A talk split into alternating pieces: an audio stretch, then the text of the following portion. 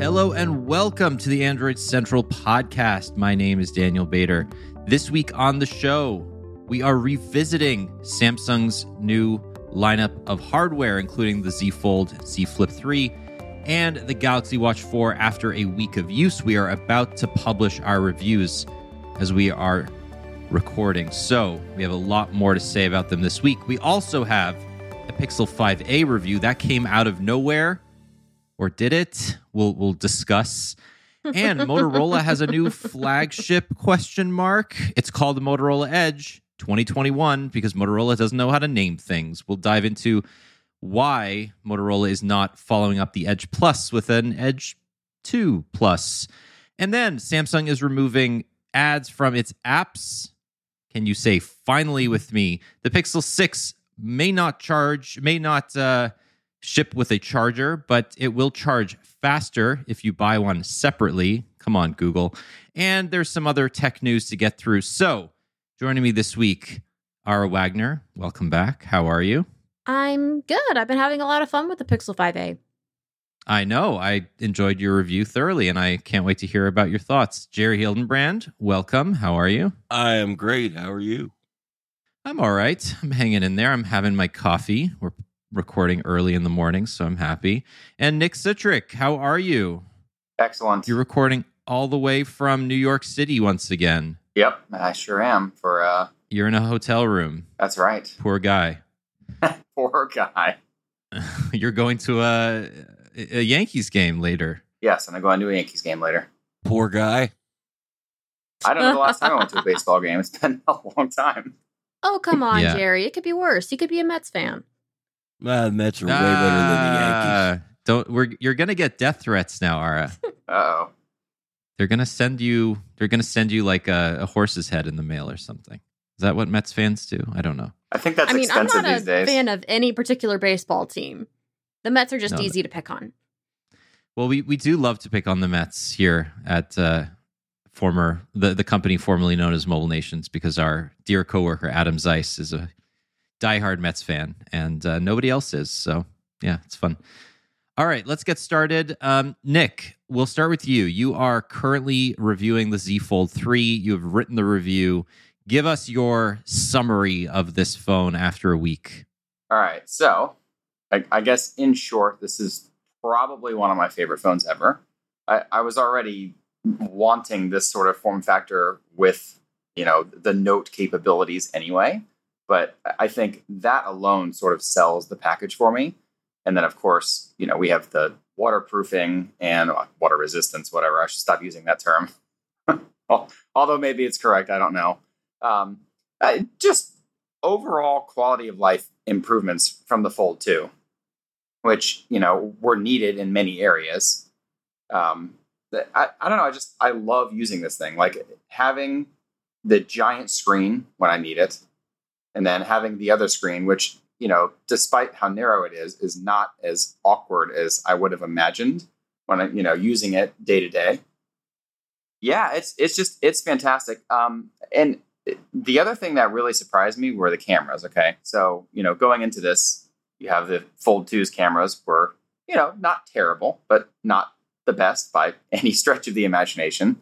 And the fact that this is the same hardware, you know, everyone's basically thinking, well, this is going to be kind of crappy.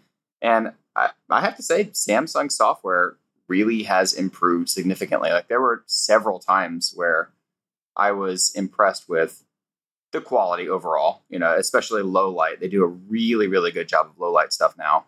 Um, and then there were other times where, uh, like, I was making tomato sauce, right, from my lovely garden.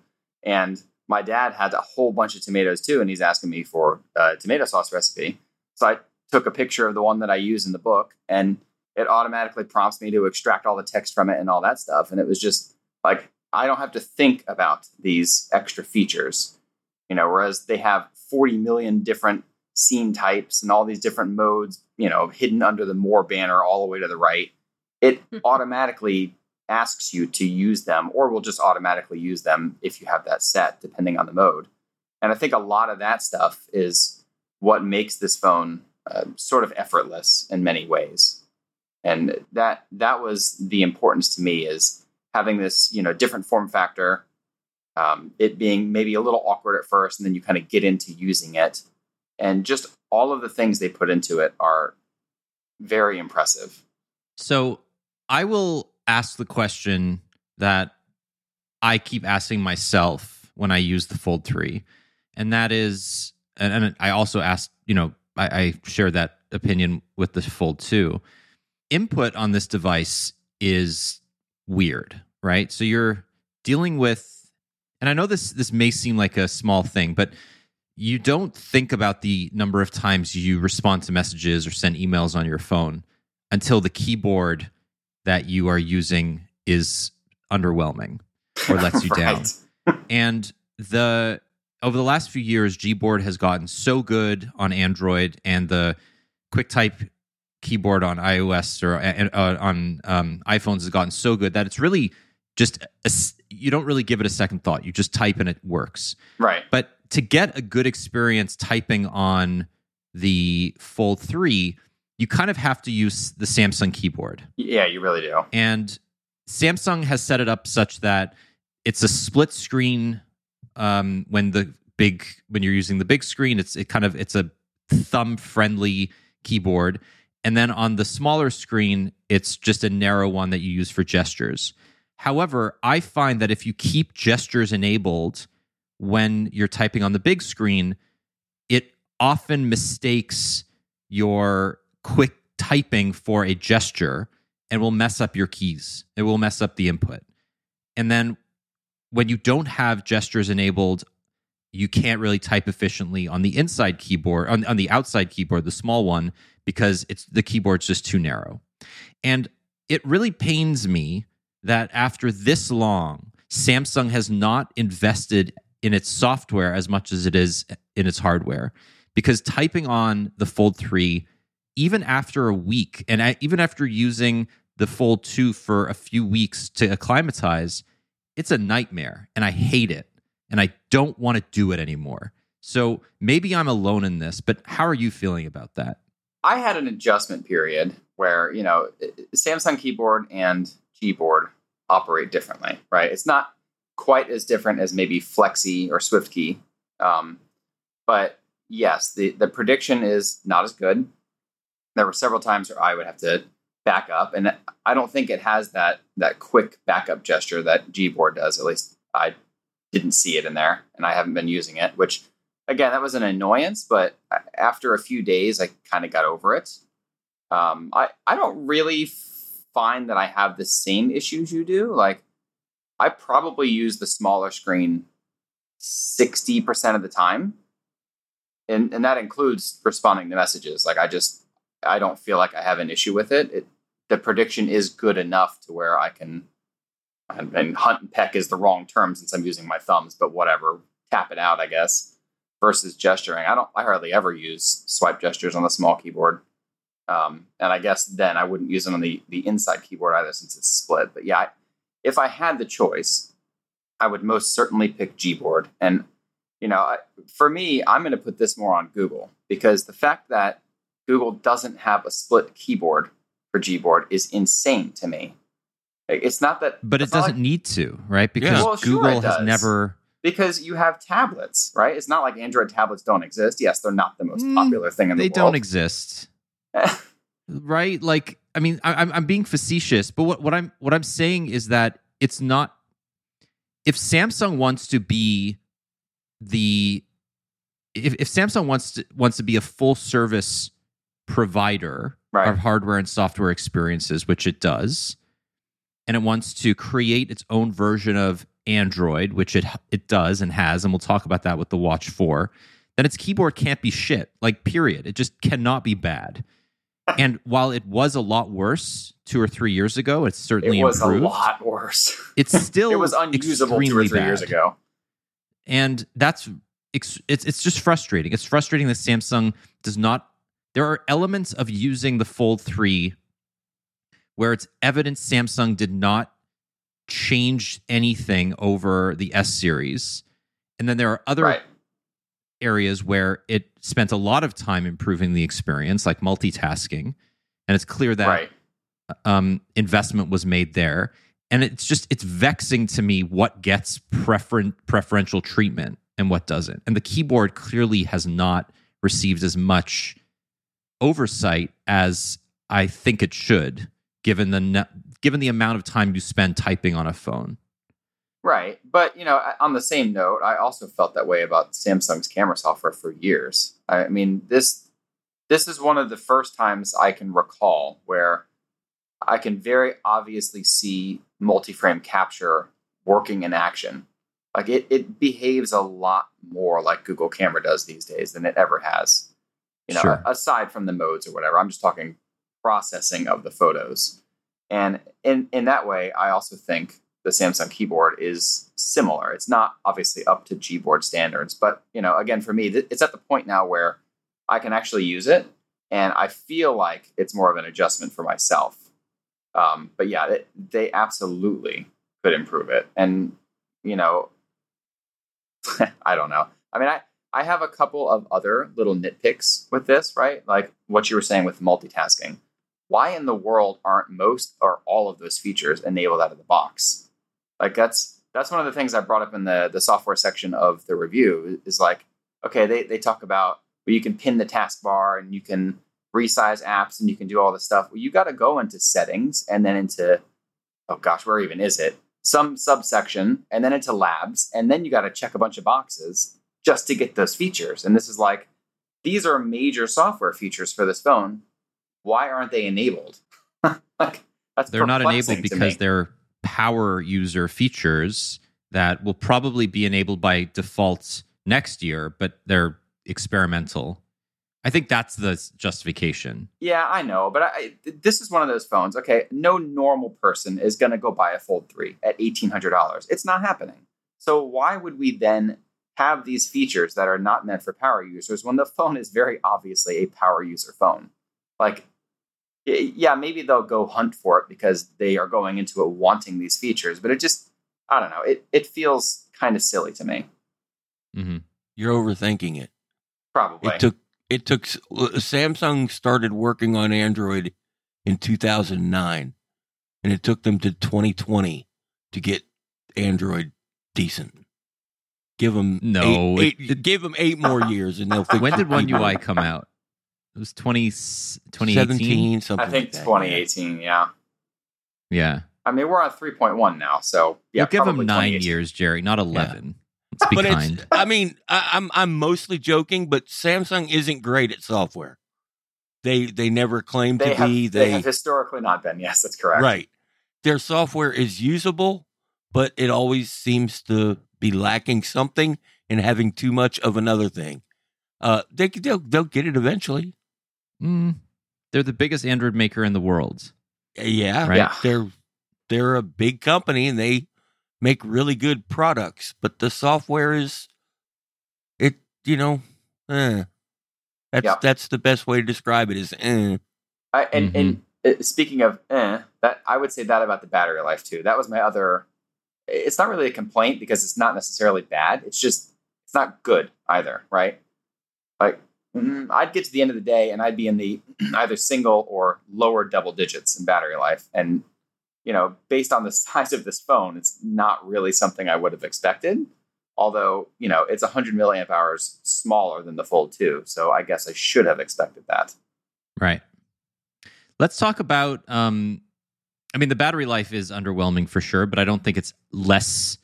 I don't think it's significantly worse than the Fold Two, and Right. it's only. I mean, it's only. It's a 40, 4400 milliamp hour cell, so it's not exactly.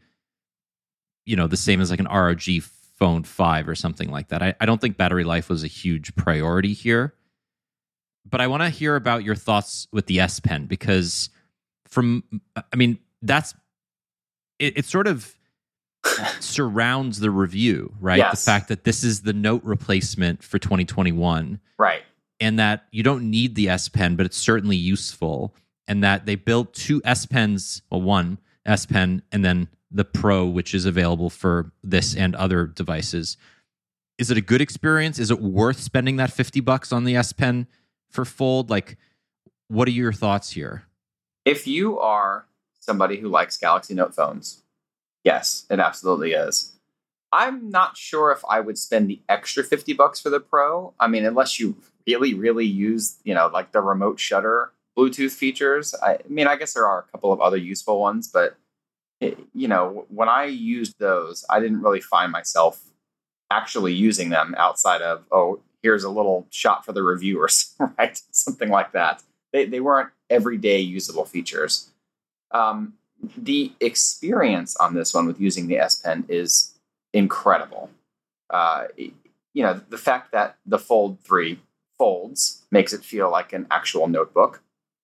The writing experience itself is as good or better than it ever was on a note. And a lot of that comes from the new screen protector. Um, some of that comes from how well they put together the Wacom digitizers in here, since there are actually two of them and not, you know, one folding one you you know you can't tell that there's not one in the middle. I think we covered that last week. Um, you know, software wise, it's exactly what you would expect from a note. You know, you hover the pen over the screen, click it, and you get your air commands. You can do all those quick little shortcuts. It, but you know, despite all of that, I think the fact that it's not included with or even in the phone is a huge detractor from the experience. Because like right now, I think the S Pen's in my bag here. I'm pretty sure I brought it, but you know, the fact that I even have to think about that is problematic. That was kind of the whole point of the note, right? Is it's here, it's in the phone. You don't have to think about it. It's part of the experience. Whereas this is clearly an addition to the experience that, at least from a hardware standpoint, feels like it was made for it, except for where you where you put the pen as somebody who's bought three pixel pens for my pixel book, I feel you. You will lose it. There's just you no will absolutely way around lose it. it. And you know they they have the the holster case right, which um, will help, and it it fits pretty snugly in there. So I, I don't think it's going to fall out of there. But you know, there's always the possibility that because it doesn't actually click in like it did in a note, it could fall out, or it could get snagged in your pocket you know, or if you rely on the little leather pouch thing that comes with each pen, you're probably just going to leave it on a table somewhere or forget it at home or You're, you're going to lose the leather pouch too. right, exactly. like the leather pouch is cute, but ultimately, I'm like, what do, what do I do with this thing? Do I, do I put it in my pocket? It's just it's it's a little awkward. Personally, I don't think as many people are going to buy the S Pen as Samsung thinks. No, But the fact that the presentation, the implementation, the fact that there's a th- there is that silo that you can slide into the hinge area to keep it there snugly. I think that's all great, and Mhm. people who use the S Pen a lot will probably really enjoy this. I, I just I think it'll it'll have very limited application. But um, all right, so that's the Fold three. You're giving it what a four and a half out of five. yeah, four and a half. Four out of five. Okay, I, so I you're giving it and a nine out of ten, basically. Yeah, That this is a ser- This is a significant upgrade, um, in many ways over the Fold Two. In fact, I just want to speak. You talked about the cameras. I am amazed, actually, at some of the photos that I got out of this phone. I took my kid to the beach over the weekend. First of all, being able to like, I didn't use it in the sand because I'm a little I'm a little worried about Yeah, sand ingress, but but I did use it on the beach and I was careful and it did get a little wet at the splash pad and stuff. And that's cool that you can just use it and not worry about it getting wet anymore. Um, yes, but I took photos of my daughter and I was amazed at the results. They really are fantastic and much better than the Fold 2. And you and I are not the only people that are saying this. I've seen people on Twitter who are reviewing the phone speak to the fact that Samsung has done something magical with the processing, given Right. that they're using the same sensors. And there's some I think there's some talk that they're that they've improved the lenses on the on the phone, right? That they're not using the same glass. yeah. I mean, the lenses are definitely different if you look at them. I mean, physically, they just look different. They're a little bit larger. Um, you know, other than visually looking, I have no idea how tell visually looking at them, other than the size. But yeah, they look like they're different. I'm just going to say the bigger the hole, the more light gets through. Exactly. If they figured out what to do with all that light, it can make for a better picture. Right. And I have a feeling, um, you know, sort of the goal of this release was to make it more affordable, um, raise margins for Samsung itself so that they can continue making more of these things without, you know, I, I don't know if they've lost money on this or not. Probably not, but you know, whatever. There's that. Um, a lot of it is just refinement. So if they improve the camera software, like I think both you and I can tell they did, they don't need to upgrade the hardware. And I think Google is proof of that. I mean, my gosh, they've been using the same sensor for five years. Pixels. Its software is yeah, that's amazing at what what they can true. do with even you know the most garbage of hardware. I mean, I remember back in like the Nexus Five days when whenever you would stick Google Camera on literally any phone, it was an instant upgrade. Right, but the inverse of that is that the Pixel 5, while it takes fantastic photos, they're not significantly better than those of the Pixel 2. Correct. And, you know, the Pixel 2 took incredible photos back in 2017 and was just so far ahead of the competition that it wasn't even close. Now you can't say that about the Pixel 5, but the No. Pixel 5 still takes objectively good photos. So it's just it's an interesting balance there Right. that I, you know, I I don't I don't know if it's it's probably not worth diving into yet. And we'll, we'll get to the Pixel 5a in a second, actually. But I just want to talk a bit about the Flip 3. So reviews are trickling out now for the Fold 3 and Flip 3, and the Flip 3 I think has been sort of this. I, I, I guess it was the underdog in the fight, right? It did not.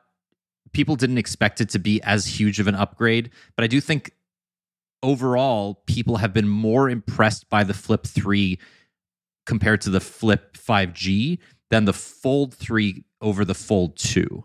Gotcha. And I mean, this is just anecdotal, but from what I've heard, the fact that they brought it down to a thousand bucks, they improved a lot of things, and it just feels like a very co- cohesive product. So, what are your thoughts after using the Flip 3 in a limited capacity? I would agree with that. Um, I mean, you know, as far as foldables go, I think this is an a more ideal form factor for most people. Um, I, you know, I think usability wise, it's, I guess going back to your keyboard statement, right? Like you can pick your own keyboard effectively without having to worry about weird jankiness or whatever because you don't have those uh, dual full use screens, right? Hardware wise, it's really impressive. Like I've I've taken it around a few places, and uh, you know I think as as you can attest, people see it and they go, "What is that?" And they they, they want to know. Like they're interested in this hardware, and like it's just it's gorgeous hardware. It looks really is. nice, and I mean I think visually the hardware doesn't look all that different from the previous generation, but it's still it's such an impressive looking, you know, piece of technology, and I, think for this particular phone, that new screen cover is just such a huge improvement because you are putting your fingers on it all the time, right? And I know um, one of my friends actually complained when he used it in like a T-Mobile store or whatever about the the crease in the middle, about how when you're you know scrolling through Instagram or whatever, you constantly feel that crease. And I think that's probably going to depend on the person's hands, like you know, how long your thumb is. Because for the most part, you know, this thing is tall. Okay, it's a very tall and narrow phone. It's uh, quite a bit taller than some other phones. So you know, in in a way, that's a bit more awkward. But it also means that your thumb is probably not going to reach that midpoint as often as it would a shorter phone. Camera wise, I don't think it's as much of an improvement. I don't know. That's that's that's kind of a tough one because you know this still doesn't have a telephoto lens. It's just a regular and an ultra wide, and then it it doesn't like. Hmm, let's see. So on the fold, you know, one of the cool things is that you can put it in flex mode. You can take pictures that way. Although you know the inside camera is not great on the fold, but you can put it the other way, I guess, and use use those cameras. Um, and you know, you could do that with this too, but it doesn't feel as optimal a form factor for that. Maybe I don't like using this in flex mode doesn't make as much sense. I would say as using the fold in flex mode. So you know that's a bit of a not detractor, but it's not as much of a positive for this particular form factor as it is for the fold. No, I, I, I agree. But I also think there is a simplicity to using the Flip 3 that or the flip form factor in general that just isn't there on the fold. Sure. So it's easier to attract people from the get go, being like, "Oh my god, that's so cool! That's a flip phone yes. for 2021." Um, you know, the I, I just think there there's less buy in, right? You you have to kind of the Fold three looks or the Fold form factor in general just looks like a tablet, and some people are like, "Why do you need that?" The Flip is like, "Oh my god, this is a regular phone that folds in half and gets really small, and you can put it in your pocket." And oh my god, I want one, right? Yeah. Yeah. That's the initial response that people have when they see a Flip. Sure. So and and I know with the fold, at least for the first, I would say three or four days, I had to put some real thought into, you know, which which way do I want to use this app? Do I want to use it on the small screen or do I want to open it up? Because you know, it, there's a bit of a pain point there. It, sounds stupid, but you know, I guess like you were saying with the keyboard and all that, the the the aspect ratio is different. It's just a little awkward moving between those screens. Whereas, yeah, this is you just open it, you don't think about it right. and it just sure. works like you would expect it to versus you know the fold like i said just requires a bit more thought especially initially until you sort of get into a rhythm of what screen you like to use what app on Yeah. No, totally agree. I have a dumb question about the flip.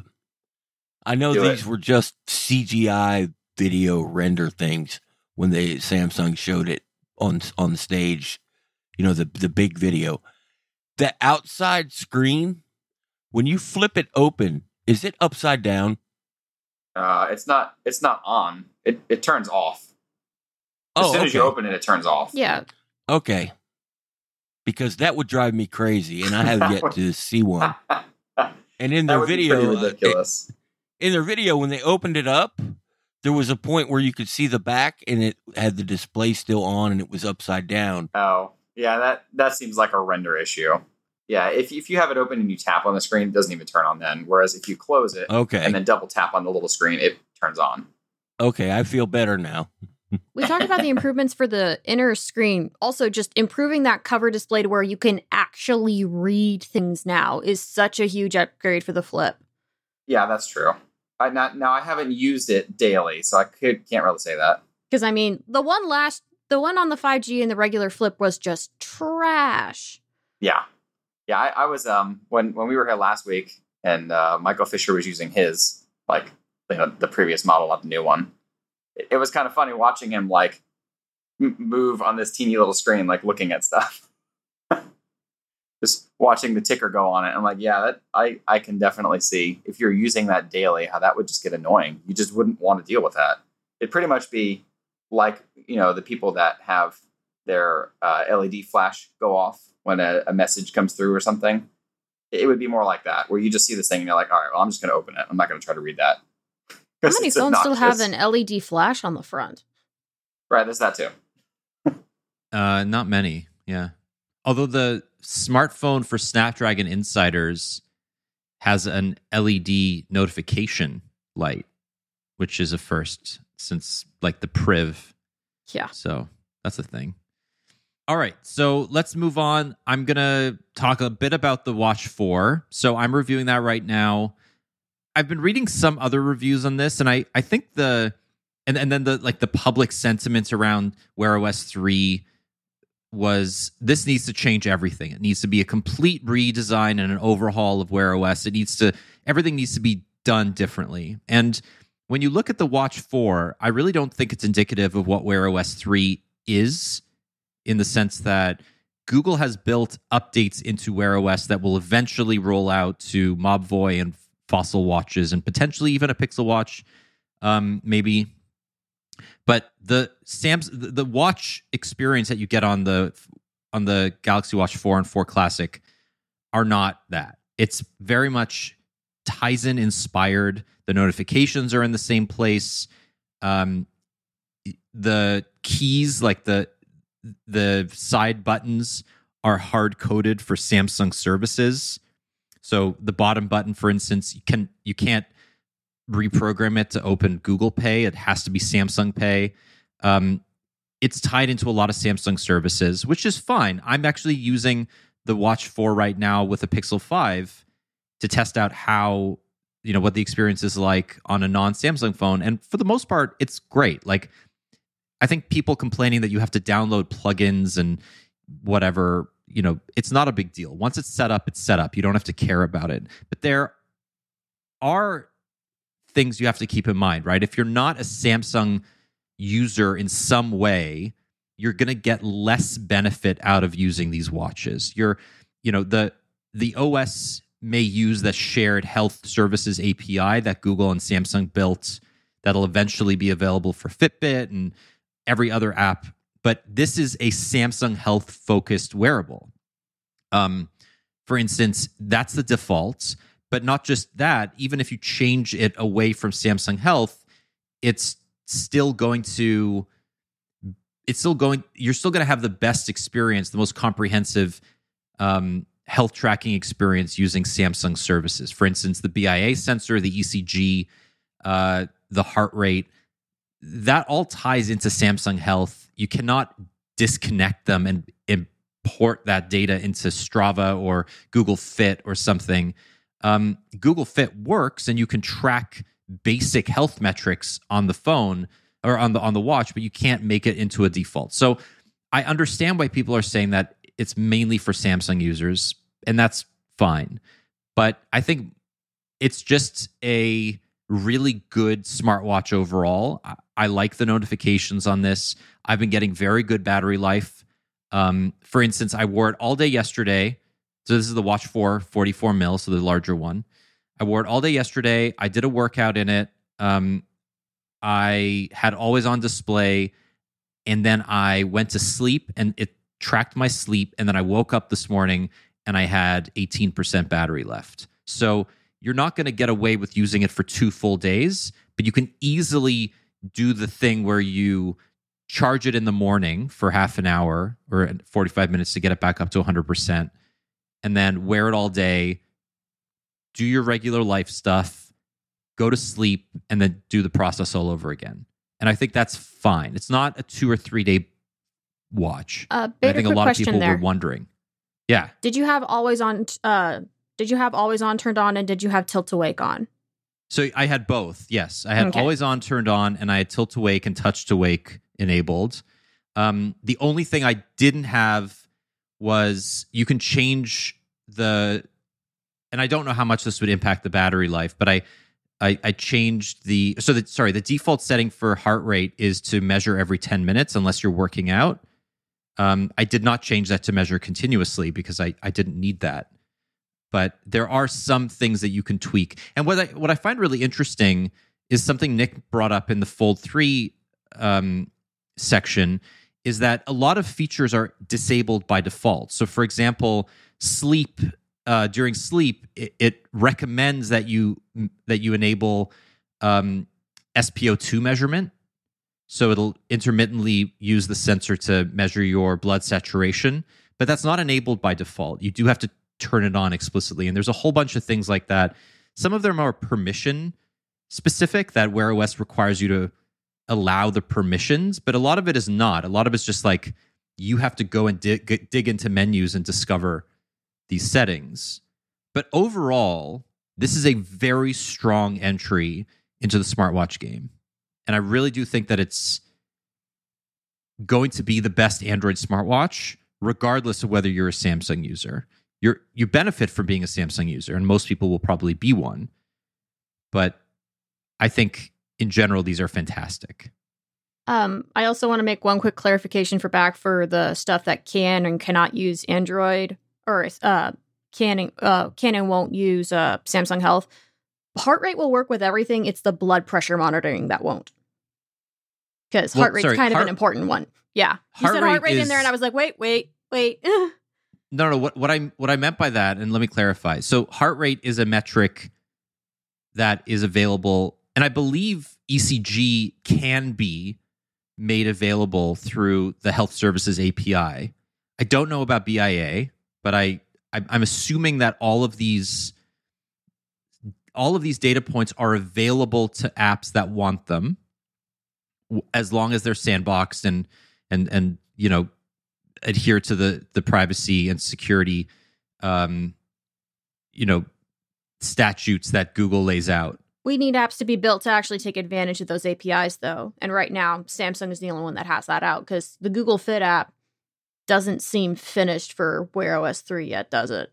No, but also we're looking at new versions of Strava and MyFitnessPal coming out later in the year that are being explicitly redesigned for Wear OS 3. They're including tile support. So we're not really seeing a ton of Wear OS 3 optimized apps on the watch except for those running or made by Google and Samsung, which is fine, but it's just an early experience right now. Yes.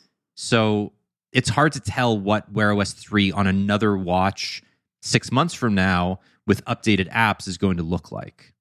Right. And and I feel like it's like you said before, it's it's important to note that this is primarily a Samsung watch. It may become more of a googly watch in the future, like you know, maybe they'll open up some of those things, but for now, the first Wear OS 3 release is primarily a Samsung experience. Yes. The other thing I want to point out is that in the settings, you can change your virtual assistant, but Google Assistant is not supported yet. So Right. that will happen later. Yep, you can also. Update your home launcher, which is weird. Oh, but that's eventually you'll be able to download third-party launchers for your watch and change it from where from, from One UI Watch, which is bizarre to me. But Nova Launcher may launch uh, I a was just version gonna say, for on, your Nova. smartwatch. There's a couple of watch launchers out there already just because people didn't really like the list format on the Wear OS, well, Wear OS 2 watches. So it'll Right, it'll be which fun to see if we can get any here. better ones of those. Like the the the list format is not an option here. You you have to use the app icon cloud. Yeah, I think the list format is supposed to be available at some point, but that's probably a, another one of those down the road updates. We're working on it, like you'll get Google Assistant type of thing. Can you at least change the size of the app icons on the watch? Because I, I could understand people with large fingers being able, like, oh, I want to try tap that app, but it triggers the app next to it instead. Especially, no, you can't. aw, that's a bummer. You can always use the the bezel. Yeah, Yeah, you can use the bezel, and and that's something I also want to bring up is that I've been using the Watch Four with the capacitive bezel, and it's super clunky. I do Yeah, not don't like like, it. no, I, I think it's an, a far inferior experience using the physical rotating bezel.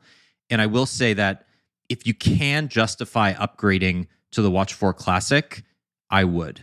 Like, I know it's an extra hundred bucks, but you do get stainless steel, which may not be an important upgrade for you, but it is more scratch resistant. And you get this rotating bezel, which I think is worth the upgrade alone. So, think about it but if you are considering the watches try to like trade in an old phone. You'll get a hundred bucks. That's the difference. And upgrade to the 4 classic. You also get a better band if that matters I have one more dumb question, and I don't know if I if any of y'all have tried this yet. Um, Tizen watches allowed you to back up all of your settings, so it was easier to re-initialize them on whenever you changed phones. Does the Watch Four have that? yes in fact i did it last night and it backed up to the w- galaxy wearable app on my pixel so it's it's done through the apk Yeah. The apk enables the samsung cloud backup so yes Good. it's it's super because seamless that was that was one of the biggest pain points of Wear OS for me as somebody who changed phones like every four or five months. Is oh god, I got to change, I got to reset Oh everything gosh, again. yes. that was terrible. I also do want to. My last point is that the the watch faces are massively improved over previous Samsung watches. Like you get access to Facer and all the other third party watch faces that you'd like, but the ones built into the watch are so much nicer than anything that shipped on a previous Samsung watch.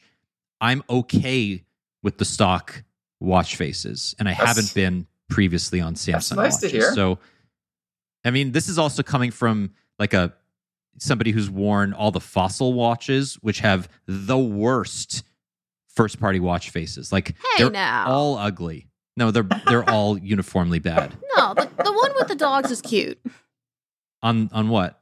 The Gen Five E.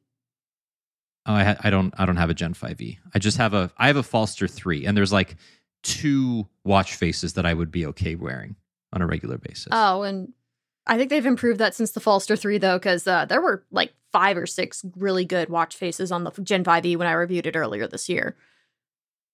It's a shame that it's not going to get Wear OS 3. I just want simple. I just want minimal and simple. And that does not seem to be a theme that Fossil agrees with. Oh, yeah. So- No, that that makes sense. How's the complication sele- uh variety so far? Like how many options do you have for adding things to a watch face right now for most of the stock uh watch faces? So I'm using one that is that has four complications and they're very customizable. So I'm looking at steps, battery, um, UV. You get uh, like calendar, media controls, messages, phone, recent apps, reminder. You have all of your Samsung Health options. You have quick exercise access, ECG. You have weather. Uh do you still have non now playing and do you have the option to add an app shortcut?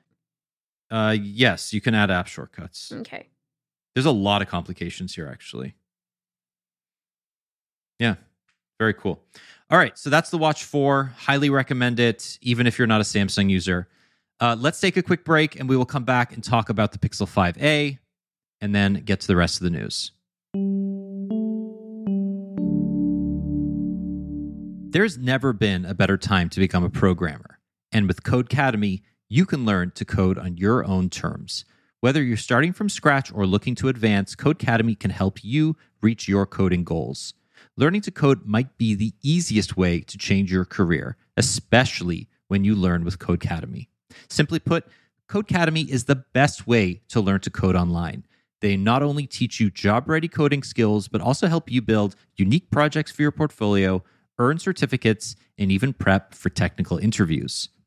I've actually been using Codecademy to brush up on my HTML and CSS skills, and I'm even dabbling in a little of JavaScript. You know what? It's not as hard as I thought because Codecademy makes it super easy. Here's why you should find your time to use Codecademy. You can get qualified for in demand jobs in as little as two months. You can learn at your own pace and your own level, and you can choose what to learn from building websites to analyzing data and everything else. Learning coding languages, including Python, HTML, CSS, SQL, JavaScript, and more. And if you're not sure where to begin, Codecademy will put you in the right direction. You can get instant feedback because your code is tested as soon as you submit it. So you always know that you're on the right track. And Codecademy's interactive platform helps you learn by doing. You can then build a portfolio and get a certificate of completion to make sure that you are more marketable to future employees. And you can test your knowledge with tailor made quizzes just for you. So be part of Codecademy's community of over 50 million people and land your dream job in web development, programming, computer science, data science, and tons more. Get 15% off your Codecademy Pro membership when you go to codecademy.com and use promo code Android. That's promo code Android at Codecademy to get 15% off Codecademy Pro, the best way to learn to code. C O D E C A D E M Y dot com, promo code Android.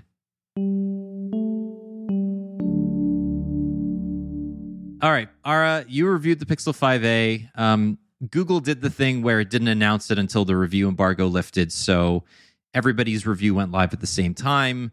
You gave it a four and a half out of five. You said that it is a very good upgrade, although it's an iterative upgrade over the Pixel 4a 5G. Give us your TLDR. The Pixel 5a is a classic example if it ain't broke, don't fix it.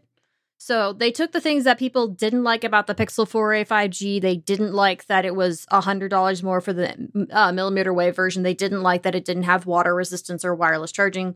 We still don't get wireless charging, but they gave a significant boost to the battery and they gave us water resistance, which takes away two of the three reasons that you would have gone with a Pixel 5 instead of a Pixel 4a 5G. And I mean, battery on this thing has been amazing.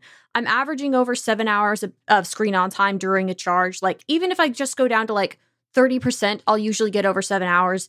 Uh, the time that I went down to 5%, I got 11 hours of screen on time, which is insane. So, this is a phone that will definitely last you a full day. It can, if you're a regular user, if it's just a thing of, okay, I'm mostly like working or doing stuff, and I look at my phone like maybe every couple of hours, you'll be able to use this phone for two days, no sweat. So I'm That's I'm very happy with that. And part of that is a lot of people are expecting a 90 hertz screen here. I'm perfectly fine with us getting a 60 hertz screen because I this is going to sound sacrilegious. I still Uh, can't really tell outside of like scrolling through Reddit, scrolling through Twitter, and maybe some gaming. And that's not enough to justify the power drain that a 90 hertz or 120 hertz screen would produce. Mm, This this reminds me a lot of on the Mm. gaming side when people were like, "Oh, you can't tell the difference past sixty frames a second. and I, I think that probably depends Some on the person. can. Right, that's what I mean. Like that that was an argument for a long time when you know high frame rate gaming started becoming a thing. People would have just argued this is not worth it because you can't see it. I mean, the m- majority of the time, you can't. Ah, don't don't go there. You're you will get hate mail. Yeah, Um, I, I, think send you hate depends, mail. yeah. Go, Jerry. it's having seen it, having actually seen uh, you know just ninety hertz. Uh, I I I won't ever go back to a phone that is sixty hertz because I am a person that can see it, and it bothers me now that I know it doesn't have to be that way. If no phones had high refresh rate screens, I probably wouldn't care, but most of them do now. So yeah, but most of those are way more expensive than this phone. Like, Yeah, the I was number of getting there. 120 hertz phones that are below $500, I can only think of one off the top of my head, and that's the A52 5G, which you wouldn't want to use anyway because it's a Samsung. no, no, no. The OnePlus, both of the OnePlus Nord N series phones are 90 hertz. But neither of those are here in America, and that's where the Pixel they 5a both launched. here in America. The N, the N10 5G and the N200 5G. Oh, I thought you meant the the actual US. Nord and Nord 2. No, and look, I I mean, I disagree personally. I think that 90 hertz I would take 90 hertz over waterproofing if that was an option between, you know, if, if Google wanted to maintain that $500 price 450 price point and upgrade only a couple of things over the previous version, I would have taken a 90 hertz panel over IP67.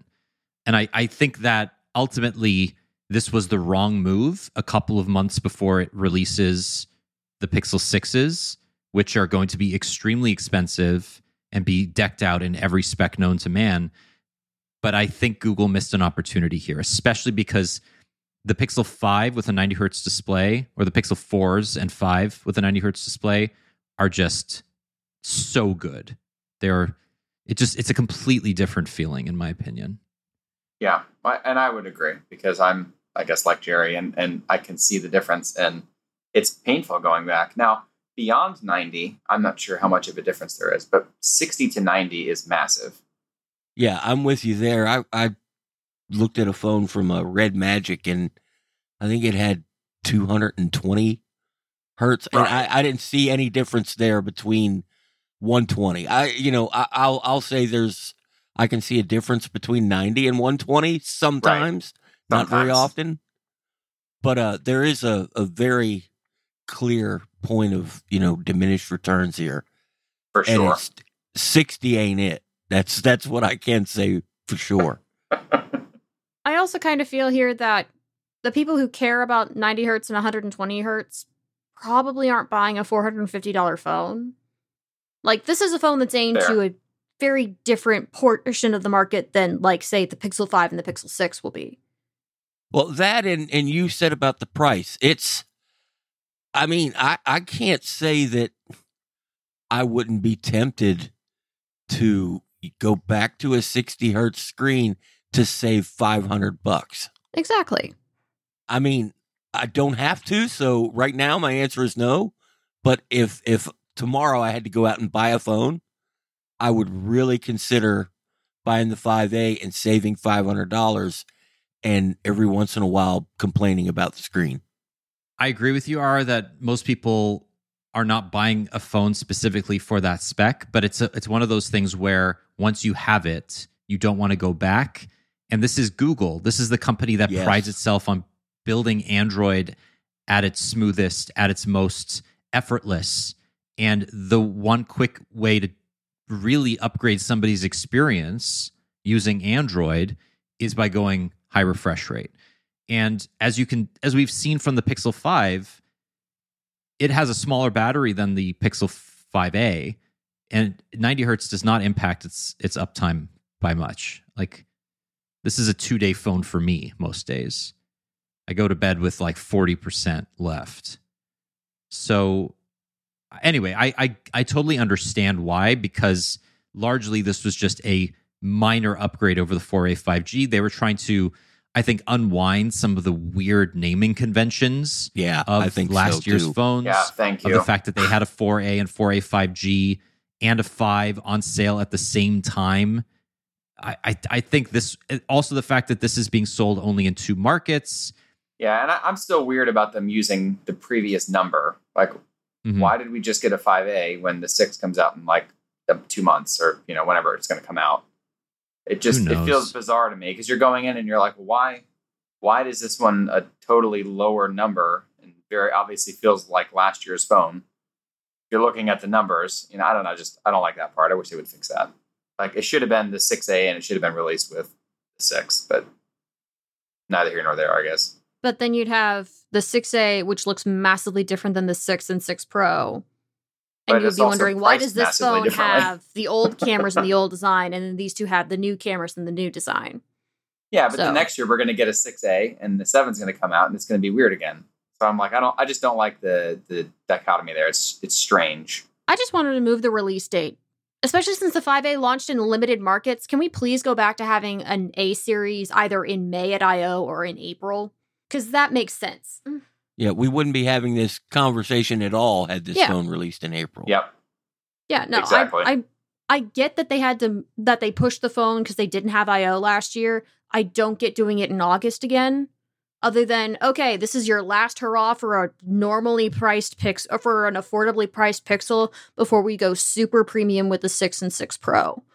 But at the same time, since this is going to be such a limited release and the 4A 5G is going to be the phone that's still on sale in the vast majority of markets, this feels like a okay, we're going to we're still going to make a 5A, we're going to only do it here and here because that's where we can f- sell phones and get by with what we have chip-wise. And then this could uh, but because it's only releasing in two places, we could have this be that shorter release window and then get the 6A back where it's supposed to be in the first half of the year. That might be what they're doing. You're right. Because that would justify a limited release and Yeah, that then not sense. trying to break the mold here. Yeah, because they probably already had this phone sitting there. Definitely. Yeah. I mean, the the Pixel 3a, we uncovered evidence to show that the 3a was supposed to be released far earlier in the year Yep. than May, Mm-hmm. right? And that it got delayed until um, May 20 tw- May, May 2019 for obvious reasons. I think I forget what those reasons are, but we, They we wanted remem- something to we- launch we at I/O. it. That's the reason. No, it wasn't supposed to launch at I/O. It was sitting there waiting for. Man, I now you're gonna have to. You're gonna make me drudge up these old posts that Andrew wrote.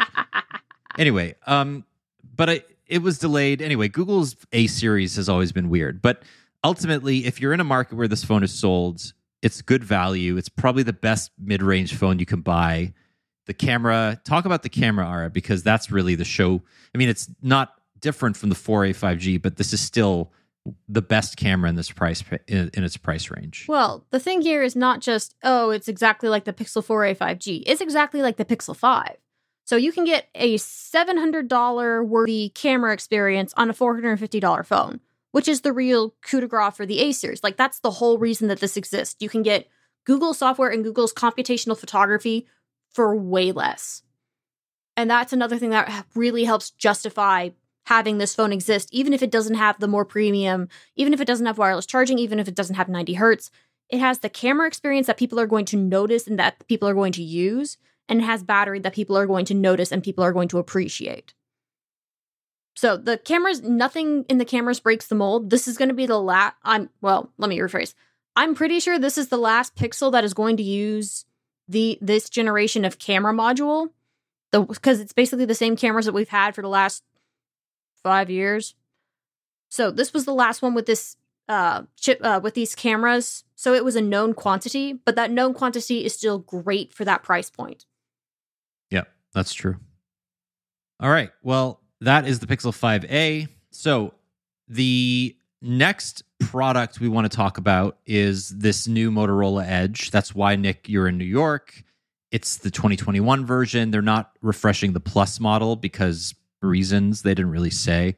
Um, it's basically a redesigned Motorola Edge 20, which was released outside of North America earlier in the year. Um, by the time you hear this, the announcement is going to have happened. Nick, tell us a little bit about this phone, why Motorola says it exists, and, and basically what they're trying to achieve by releasing this in North America. So this is sort of the. It's not quite as much of a mid-ranger as like Pixel 5a would be, right? Um, but it sits somewhere in between a phone like that and a phone like a Galaxy S21. I would say at least at at the launch price because it's going on sale on September 2nd for 500 bucks in the US. And although to, we have to clarify the MSRP on this is 700. Correct. But it's yeah. going to be on sale for 500 for a limited time. Yeah, I don't remember how long they said it's going to be, but at the very least at launch, you can get it for 500 bucks. And for that, you're going to be getting a 144 hertz screen, which, you know, that's mm. that's a pretty significant bump up from a the 60 hertz one. Um, they they spent quite a bit of time talking about their cameras, which, you know, I don't think Motorola has ever been known for more than half decent cameras in any phone, no matter what. So seeing them talk about effectively computational photography was interesting.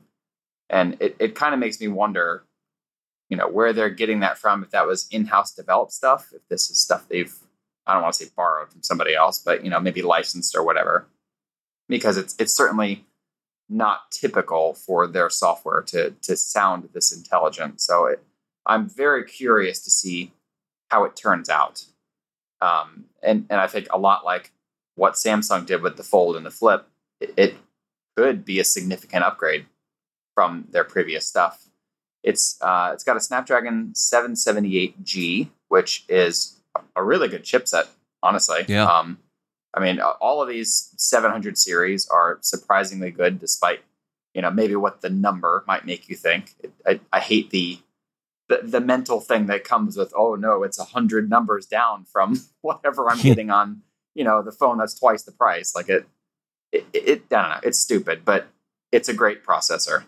Um, another thing I thought was interesting was it's a flat panel, and at least for me, an LCD panel, right? At least for me, the the Edge name was like, okay, well, this has an Edge display, so that's kind of why I thought it was called Edge, but I guess not. I don't know. it's just a name now. It means nothing. It it means nothing. I mean, that yeah. It it's also got a five thousand milliamp hour battery, which uh, that should be pretty darn good, especially for 144 hertz. Um, like it should be able to handle that without you know you seeing terrible battery life come from it. 30 watt fast charging, which is faster than what Samsung offers. Um, it's got Wi-Fi 6E, which I thought was cool. I mean, I guess you know, again, you should expect this like you should expect 5G in a new phone, but seeing Wi-Fi 6E is nice to me because it's still not super common. Um, and then you've got IP52, so it's not waterproof. again, I hate to use that term, but you know, this is more like if you're in the rain, it's not going to die. I wouldn't take it in a pool because it will die. I mean, it's the bare minimum, in yeah, my opinion. It, it is definitely the bare minimum, and that's I guess you know, like you were saying with the Pixel, they probably should have done that with a higher refresh rate screen. But this this basically seems to be, um, you know, hardware wise, what you probably wanted from something like that, and and you know, a little little bit of an upgrade because it's got 108 megapixel camera sensor, you know, and and there's some little things like that that make this definitely a higher tier phone. But I thought that $200 price discount initially was fascinating because it really puts it in a completely different ballpark than yes. the $700 one. I mean, that's this is insane for a $500 phone. Like those are crazy specs. Yeah, I, I, I will talk about the LCD again. yeah. Well, okay. I I am I am an LCD hater. So yes. Oh, see, um, I love them because I do a lot of reading on my phone. I read a lot of ebooks, so I love an, a, a good crisp LCD display. And if this can offer that, I'm going to be dead honest. For 500 bucks, uh, this is probably a phone I would buy. I don't know about 700. Yeah, and that's it. Like for 500, this is killer. Like this would be an easy recommendation for 500 bucks. Because really, I mean, Motorola software is fine. It's not it's it's not offensive. It's good that it's fine because it never gets updated, but like you said, it's fine. Okay, now they did say that they are promising quarterly updates, I think for two years, Daniel. I, would have to pull up my note, but I believe that's what they Yeah. said. And then two major OS updates. So it's launching with 11, which means it'll get Android 12 and Android 13. Uh, you know, who knows how long it'll take that. which but- is n- new for for Motorola, right? Motorola has not really been. I mean, they've been consistent in their lack of effort in, Eh, in upgrading right. their old phones, and I think this is a Motorola that's realizing the the people that buy their phones may not care, but there's a lot there's a loud contingent of fans that just cannot swallow a like one platform update. It's the same people that derided OnePlus for the same thing when it said uh, the N200 5G would only get one platform update, and it's it's not great. It's it's just not a good user experience. And I think two years is not enough, but it's better. And and I think Motorola is kind of digging itself out of its hole by promising two years, and then was it two years of security updates too, or longer? Let me pull up my notes. Hold on. I, I, I will take a look. But while I'm doing I that, think it was I think it was three three years of security patches and two years of platform updates. But anyway, I mean for five hundred bucks, The, the right answer is however many it needs.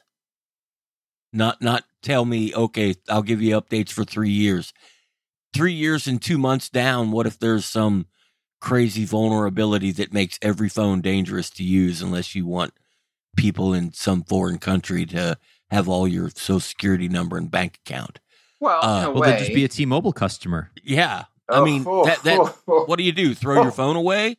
Or do you say, Motorola, you should extend that three years to include an extra few months and patch this? The, the answer should be whatever it needs. So, without getting too far down the rabbit hole there, and you could probably answer this, Jerry, would Google Play Services not provide some of those fixes? Some uh, Google Play Services wasn't designed to do all it's doing. So it can't do everything. It's Google trying to make up for the Motorola's of the world that, you know, up until this phone, they just didn't care. I think Daniel said it best. They uh were weren't known to provide a lot. They were known to not care. And and this this is a lot like like I just reviewed the TCL twenty I don't know two months ago it might have been three now I don't remember I think it was two, um, and that was kind of the same thing where they were like hey we're going to Yeah. give you two major updates we're going to give you quarterly security patches. I think they were three years. I didn't I, I didn't write down what Motorola said so I'd have to pull up the documents but whatever. Um, we'll assume two years maybe three if they're being really nice. And I think that's maybe that's a good trend that's happening among these, you know, more more budget minded phone makers is they're finally saying, all right, we will give you this additional stuff because it really does matter. It's not just a bullet point, you know, on a spec sheet. It is actually an important thing that needs to be done. Right. But I, I do think, you know, what you bring up is is a good point. Motorola always in its briefing says, you know, in, in addition to our commitment to security and platform updates, we will upgrade our experiences through Google Play as we always have. And Right. they do put a lot of their apps on Google Play. And they also, you know, they they do fall back on what what you said about Google Play services. I mean, Stage Fright is the reason Google Play services is able to push the kinds of security patches that it it can today, right? I think everybody realized that the Android ecosystem was not set up to deal with something as widespread as stage fright back in 2015 Right. and it brought a lot of phones out of retirement to get patched and it was a nightmare because OEMs had already kind of put that code base um, in a in a drawer and just you know forgotten about it. And there was like oh right we have five years of phones that we need to update within three weeks. How are we going to do that? And that scramble is is exactly why Google started using Google Play services to push out these kinds of patches if necessary but I don't know if it'll come to that anymore. I think we're in a much better place in 2021 from an Android vulnerability and security patch perspective than we were in 2015. But Jerry, you're absolutely right. Like a phone should get security updates for as long as it needs, but that's in an ideal world where OEMs care about existing yep. customers and not just acquiring new ones. Right. All right, so that's the Motorola Edge. It's coming in September, 500 bucks initially. Let us know what you think about it because I really liked the Edge and Edge Plus last year. I thought they were kind of dark horses of of the of of, of the year in terms of phone releases. They were great. I, I really liked the experience. Uh, but yeah, let's uh, let, us before let's we move completely away. Let's talk mm-hmm. about those three checkers glued to the back of the phone. the, the cameras? Yes. It looks like checkers. Tiny little checkers super glued to the phone. What the hell, Motorola? I mean, that's exactly what the Edge looked like. Yeah. They look like saucers. They've seen so many better ways to do it. But the fold is the same way. Like, you know, the, the fold has this, I, and I hate these camera humps too, the ones like that, because, you know, you put it on a table and the stupid thing rocks so much. Yeah, I, I don't know. It it just it doesn't bother me anymore. Maybe I've seen. Yeah, I guess I have the you, Galaxy S twenty one Ultra. It, like just whatever. That thing's a a monster camera module. I, I don't think it fazes me seeing that's, stuff like this. That's fair. All right, so all right, let's talk about Samsung fixing one of its biggest problems about One UI. They're finally getting rid of ads in its apps. What happened to spur this decision? Do you think? I I think they finally got the note. I think they finally realized that oh, this is costing us phone sales, and this is also just a bad mark whenever people uh bitch about this on social media. I mean, you're paying a thousand dollars for a phone, and then you stick ads in the notification pane, which has been banned for years for a reason, and then you have them in all of your core apps, like checking the weather. Oh, there's an app. Checking anything else. Yeah. Check your stocks. Oh, there's an app. Come on, guys. Like, really? This was something yeah. that needed to happen five years ago. I am stunned that it took this long, and I'm happy that they're finally going to be fixing it, even though we don't know how long it's going to take for them to do this. Yeah, an announcement to action might be a significant amount of time. Yes. And so our coworkers uh, Harish and Shruti published uh, a pretty long investigative piece into Samsung's market share and how it is losing market share in some key um, key regions. And I don't know if this decision was spurred by that, but it does seem like I mean, I don't I don't get ads here in Canada. So it's not I don't know where the ads are in the world, whether they're in Europe or in Asia as well. But in in North America, Samsung's market share is not going up. Um, it it's basically it is still the biggest OEM, but it's being challenged mainly by uh, Apple rather than other Android makers. And I think that complacency was the reason that it tried to get away with ads in its phones for so long. But in China, in parts of in other parts of Asia, Samsung's market share is being demolished basically by Vivo, Oppo, Xiaomi, uh, Huawei in China specifically. In India, Samsung's market share has dropped eight percent over year over year from Q1 Q2 2020 to Q to 2021. Um, Vivo and uh, ZTE, uh, other OEMs are, or not ZTE, sorry, Vivo, Xiaomi, Oppo, and Realme are really the beneficiaries of this. Realme being the independent, now independent offshoot of Oppo. And it just speaks to the fact that Samsung has been a little complacent uh, in, in its in its dominance in parts of the world. So that could be a reason, but I do think this decision is well timed given the release of its new phones. I was I'm I'm writing some more thoughts about this and yesterday I wanted to talk to some experts and uh I talked to uh pretty sure it was Anshel Sag, yeah, from Moor Insights and he brought up a really really interesting point that I never thought of maybe Samsung's anticipating regulations in the United States that are going to, you know, cut down on how user data is shared. And ads would be a big part of that. I, I I don't see that being an issue. I'd love to Like, have that kind of optimism about that. I, I don't know if Samsung's worried about regulation the same way that Google and Apple would be because Samsung's Samsung is such a nothing player in the software or ad space, right? It, Yeah. it barely competes with Apple, Google, Facebook, and and, and Amazon. Where Apple sees its you know regulatory encroachment is in things like they're not letting competitors advertise in the app store and then putting its own apps at, at the front of your search results. That's not great. I'm glad you brought up Apple because I, I and and when I first heard this, I, I dug out my iPhone and looked. There are ads in stocks and in the news app, and if you go to the settings, there's ads. Uh, and nobody cared. I just wonder what the difference. Oh, difference. people here- care. People Oh, care. I, you know, I, I, I don't follow Apple on the internet as much, so maybe it just seemed to me like people didn't care. But you know, it's not like I, I don't hear every major publication screaming for Apple to stop the ads.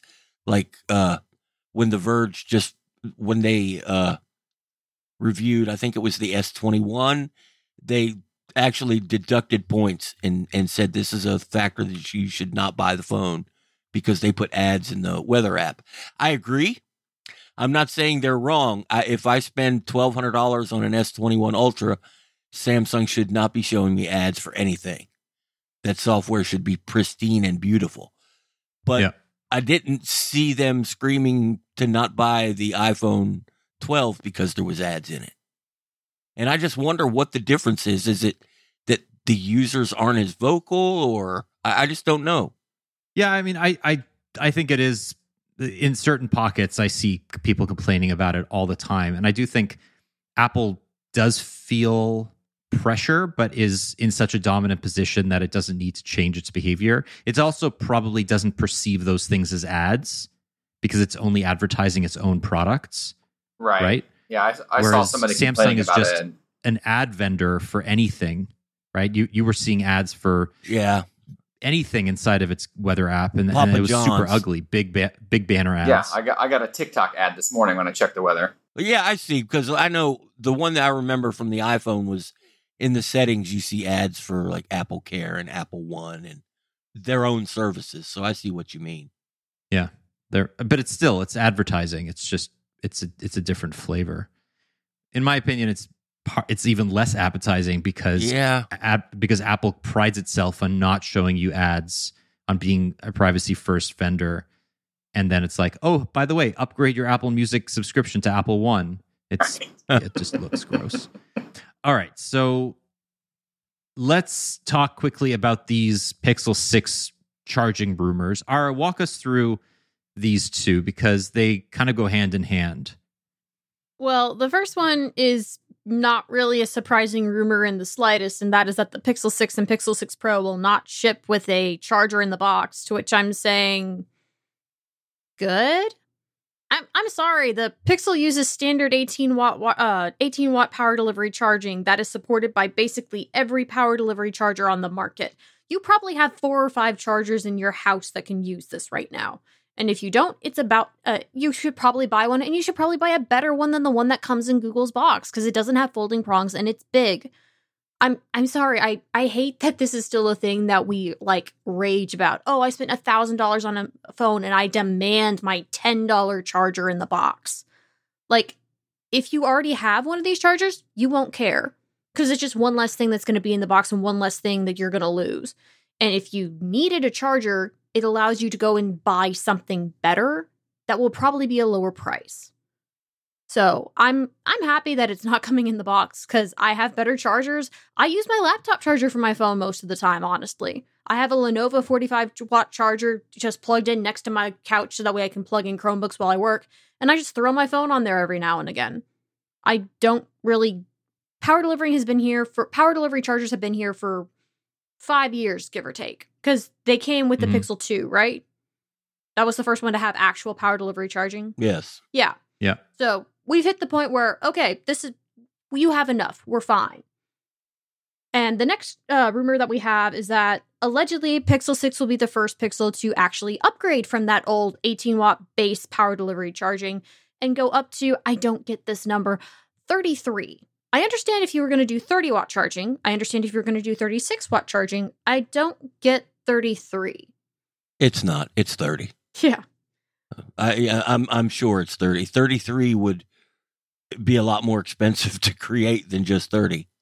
Not with PPS though. PPS you could do 33 because it's a scaling. But if you were going to do System. PPS, then why would you pick 33? Like, that's the thing. If you're going to pick a number for PPS charging, like, there's a reason Samsung picked 25 and 45 when they were doing PPS, because those were values that they could get a relatively consistent, easy to pick profile with them. Although the 25 watt one is a little bit weird.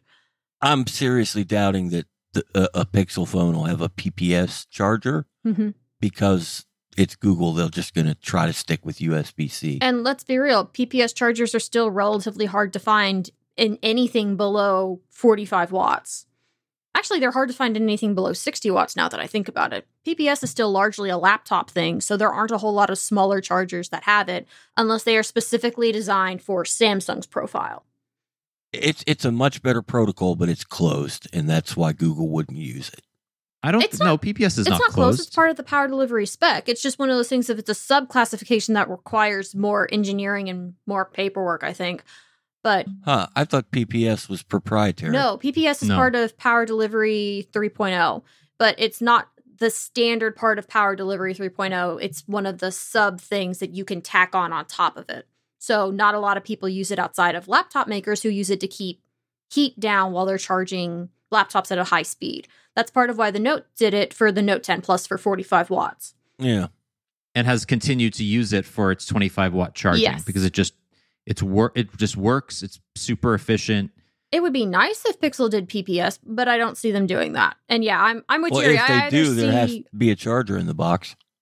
i don't not not necessarily i mean it'll it, it'll fall back to 18 watts Yeah, with but an existing charger and then they'll give you the option of upgrading to the new high powered pps charger or whatever Well, I mean people will rip Google apart if they announce that it's got PPS charging, but they don't give you a, a charging brick. yeah, I'm I, I hope that that happens. It's also so one of those things It. of Google prefers things that just work, and PPS is one of the things of it works if you can find the charger, but good luck finding the chargers at a reasonable speed, at a reasonable size and a reasonable price. So I it see that still works i i, I just think pe- you're overthinking it right it'll support it and they'll say if you want super high speed charging buy this $45 charger that Oh. we're selling optionally if not it'll fall back to 18 watts Oh, I hope to see it. Oh, Just the level of complaining right now is is nothing compared to what's going to happen if they do that, and I hope they do. yeah, like I'm I'm just hoping that they have like standard 30 or 36 watt charging because there are tons of 30 watt chargers already on the market. And if it's a standard protocol, then any of your like 45, 60, 90, whatever chargers will be able to output that profile too. Well, we only have a few months to find out because it's September very soon and then October after that. So we will find out. And we know that the Pixel 6s are coming because Google freaking announced them. All right, let's go quickly to this T Mobile breach. Um, Jerry, give us 30 seconds on this. What, what exactly happened here? Well, well, nobody knows exactly what happened, but uh, customer data from T-Mobile got stolen. Even T-Mobile isn't denying that it happened. They're saying they're investigating what got stolen. Uh, the person who claims to be in possession of the data says he has data for things like social security numbers, which you don't provide to T-Mobile when you sign up for service. So it's a bit of confusion. What exactly got taken? And is it just T Mobile that it got taken from? But if you're a T Mobile customer, uh, I'm not saying run and go to another carrier or whatever, but keep an eye out.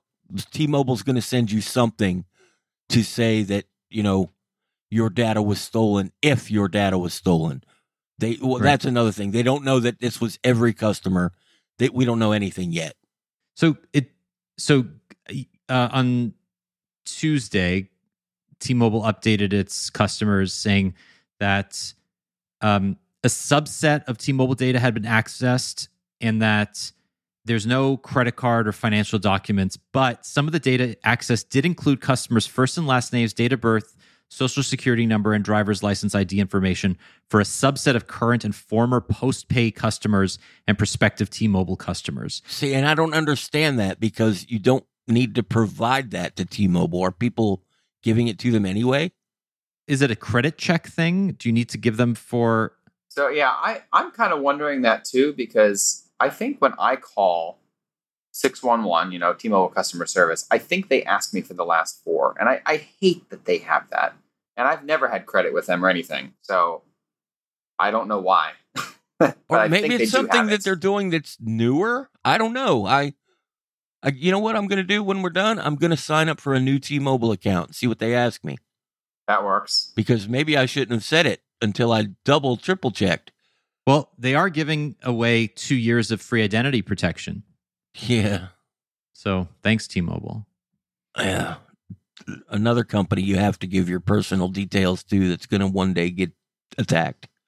Yep, this is why I should just have ID theft protection and call it a day. That's that's my attitude about it. No, the ID theft protection companies have access to all your data. One day, somebody's going to get it from one of them.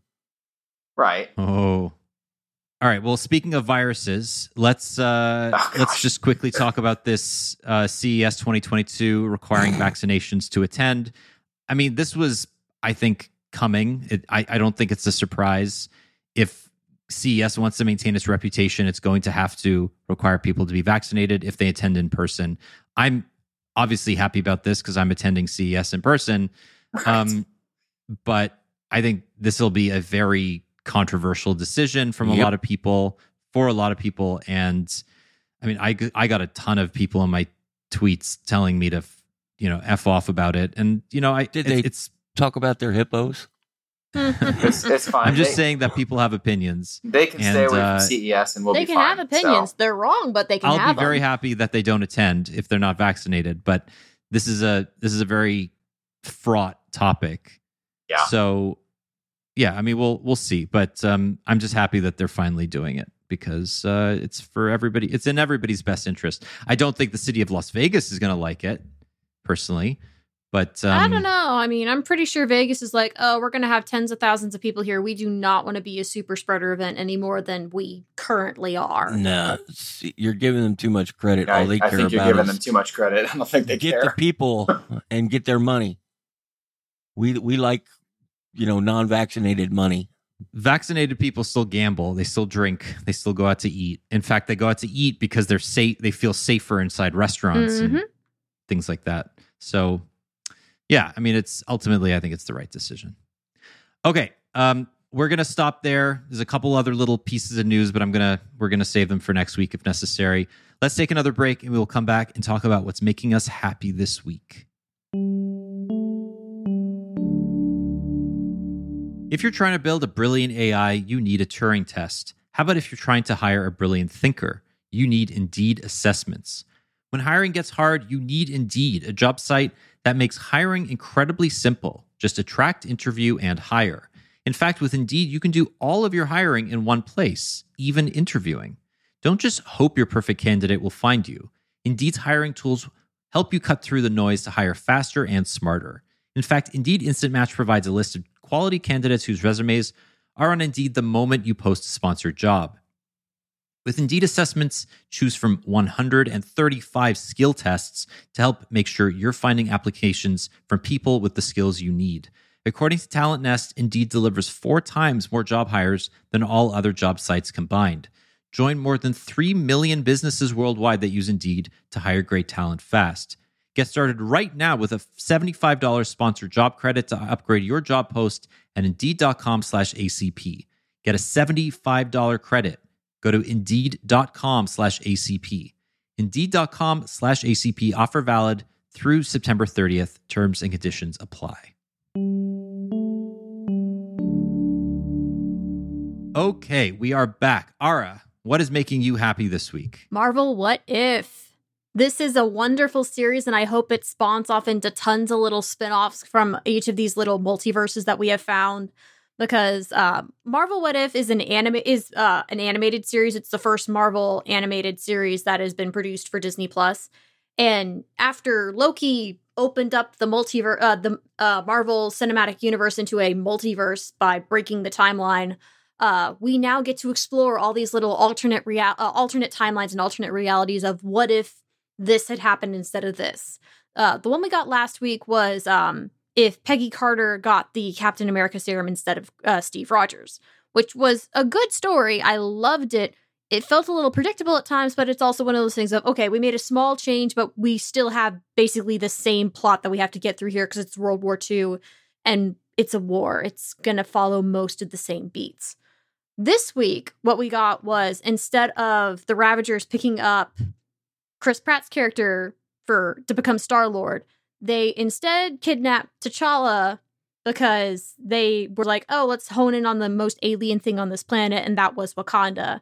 And they didn't see the city because of the cloaking, but uh, T'Challa went out because he was, you know, being a kid and playing around. So instead, T'Challa went off with the Ravagers, and then we went from Marvel What If to Marvel What TF in about five minutes because this was an amazing episode. I'm very, very happy with the casting in this. Um, they got Josh Brolin back as Thanos. They got, um, God, Nebula's voice actor was back. They got basically everybody from the movies to come back and voice their characters. And it was a very interesting change of, okay, we made this one change and look at how much better this timeline is and then you come back to the end and go, "Oh wait, but this is still doomed."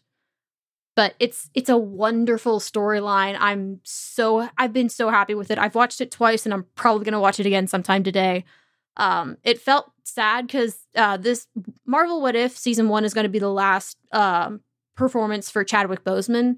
He got a dedication at the end of this episode, but it was wonderful to hear him in that role again. And I'm looking very much forward to the end episodes of this uh, series where these characters start coming together. That's lovely. I'm very excited about watching this. So that is Marvel What If um, on Disney Plus. All right, Nick, what is making you happy? Star Wars Visions. I guess if we're going to stick with the Disney theme, right? Um, so that that trailer. I mean, we've known about this before, but like the new trailer that came out is super exciting. It comes out like the day before my birthday. It's uh, it's sort of like the Animatrix, um, how they did this, you know, extended look at the universe through the eyes of several different creators. But this time around, obviously focused on Star Wars, and um, it's a Japanese anime anthology series. So I just the the combination of like samurai and so some of these other things with lightsabers and it's like everything I love in one thing. That's just... And there's also so many like Star Wars drew from a lot of that like samurai honorable uh, warrior yes. stuff and it's going to be so fun to see that played on but also instead of having to do wait a week for every episode it sounds like Visions is going to give us all of the episodes at once so we're going to get to properly binge them. Oh, I didn't know that. That's even better. Excellent. Oh, good. Yeah, it's. Uh, I, am not 100 percent sure on that, but I've seen it in a few places, which makes me hopeful. no, I mean either way, I don't care. It's coming out. It looks incredible, and I cannot wait. It's only a month away. So, and then uh, non-Disney, I guess. Um, I'm going to a Yankees game tonight, which I don't even know the last time I went to a baseball game. So it'll be really cool to go see a live sporting event again. Who yeah, are the Yankees I am, playing? I'm very curious about that. I don't have, I don't know anything about baseball. I don't even know who they're playing. I just want to go to be there. Oh, let's look. You live in Baltimore, uh, or, or it's near the best baseball facility in the world, and you don't know about baseball. Here, this this is how I'm much ashamed. I know about baseball. I didn't even know where Yankee Stadium was in New York. Okay, so oh. there you go. that's, that's... Oh man, I'm cutting off your microphone.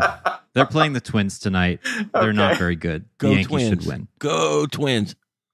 All right, Jerry, what is making you happy this week? Uh, it's not anything Marvel or Star Wars. Aww.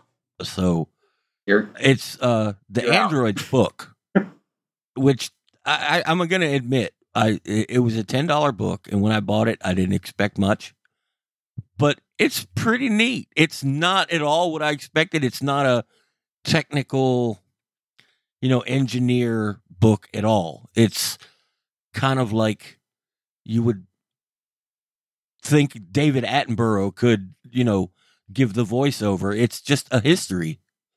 and it's because I follow the history of Android so closely as and, and you know I've been doing this a while. I was there.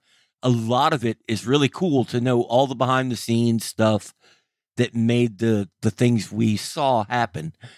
And it's I mean there are no spoilers. All this information is freely available, but Right. it's reading it from somebody who was part of that team's perspective is a really neat little read. And Right. like I said, you can get it from Google Play or Amazon, and it's only ten dollars. If you like to read and you're an Android fan, this is a no brainer. You you need to pick it up. You will understand it. Like I said, it's not full of engineering stuff that is just going to make you fall asleep. It's a good book. Yeah, I mean, this is also written by one of the guys who was there, right? Yeah, Chet yeah. Haase. Chet He Haase. was he is still involved in the engineering side of Android. Um, I think he leads one of the engineering teams under Dave Burke. Um, he's just a very knowledgeable dude, and he's been there since the beginning, and he's a good writer. So um, I think it all it all came together pretty nicely. I, I Yeah. didn't know what to expect, but I'm I'm enjoying it so far. It's certainly not what you would have thought it was, isn't it? Mhm. Yeah, know, exactly. It's not dry and soulless. Right. Well, um, I highly recommend everybody spends the 10 bucks and gets it. All right, what's making me happy this week? Uh, sticking with the Marvel theme. So, firstly, I'm getting through the Loki episodes that I didn't have time for uh, last month, which I'm really enjoying. I think I've just finished episode three. So, loving the variants and and, and I just I just love their the the interaction between the two Lokis. They're they're great. Um, I am really excited about Shang Chi and the Legend of the Ten Rings. Shang-Chi. The earliest reviews. Oh, sorry, Shang Chi. I'm gonna get uh, uh, pilloried for that. Um, for for good reason. Um, I've always said it in my head that way, and I'm I'm a very that's that's very uh, North American normative of me. I, I apologize. Shang Chi and the Legend of the Ten It's, Rings it's okay, Daniel. I still say GIF. early reviews are saying that it's one of the most fun movies Marvel's ever made, and that it just the fight scenes are crazy, like best they've seen since Captain America: um, Civil War.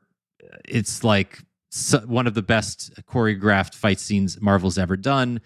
Um, you know, going back to Black Panther, a lot of like melee stuff. It's I I'm very very excited about it. So this comes out September third, uh, I think, Yes. and uh, it'll be only in theaters. This is not some Black Widow debuting in premiere access on Disney Plus. Uh, but I actually may go to a theater to see it because that's how excited I am for this. Shang Chi and the Legend of the Ten Rings. So that is our show this week. Um, if you have any feedback, uh, if you want to make fun of me for my poor pronunciations or whatever else, uh, you, uh, other thoughts you had about the show, send it to us. Podcast at androidcentral.com. You can find Jerry at GB Hill. You can find Ara at Ara Wagco. You can find Nick at Guanatu. You can find me at Journey Dan. You can find all of us at Android Central. And we will be back next week with another episode. Take care, everybody. Bye bye. Bye. See ya. Adios.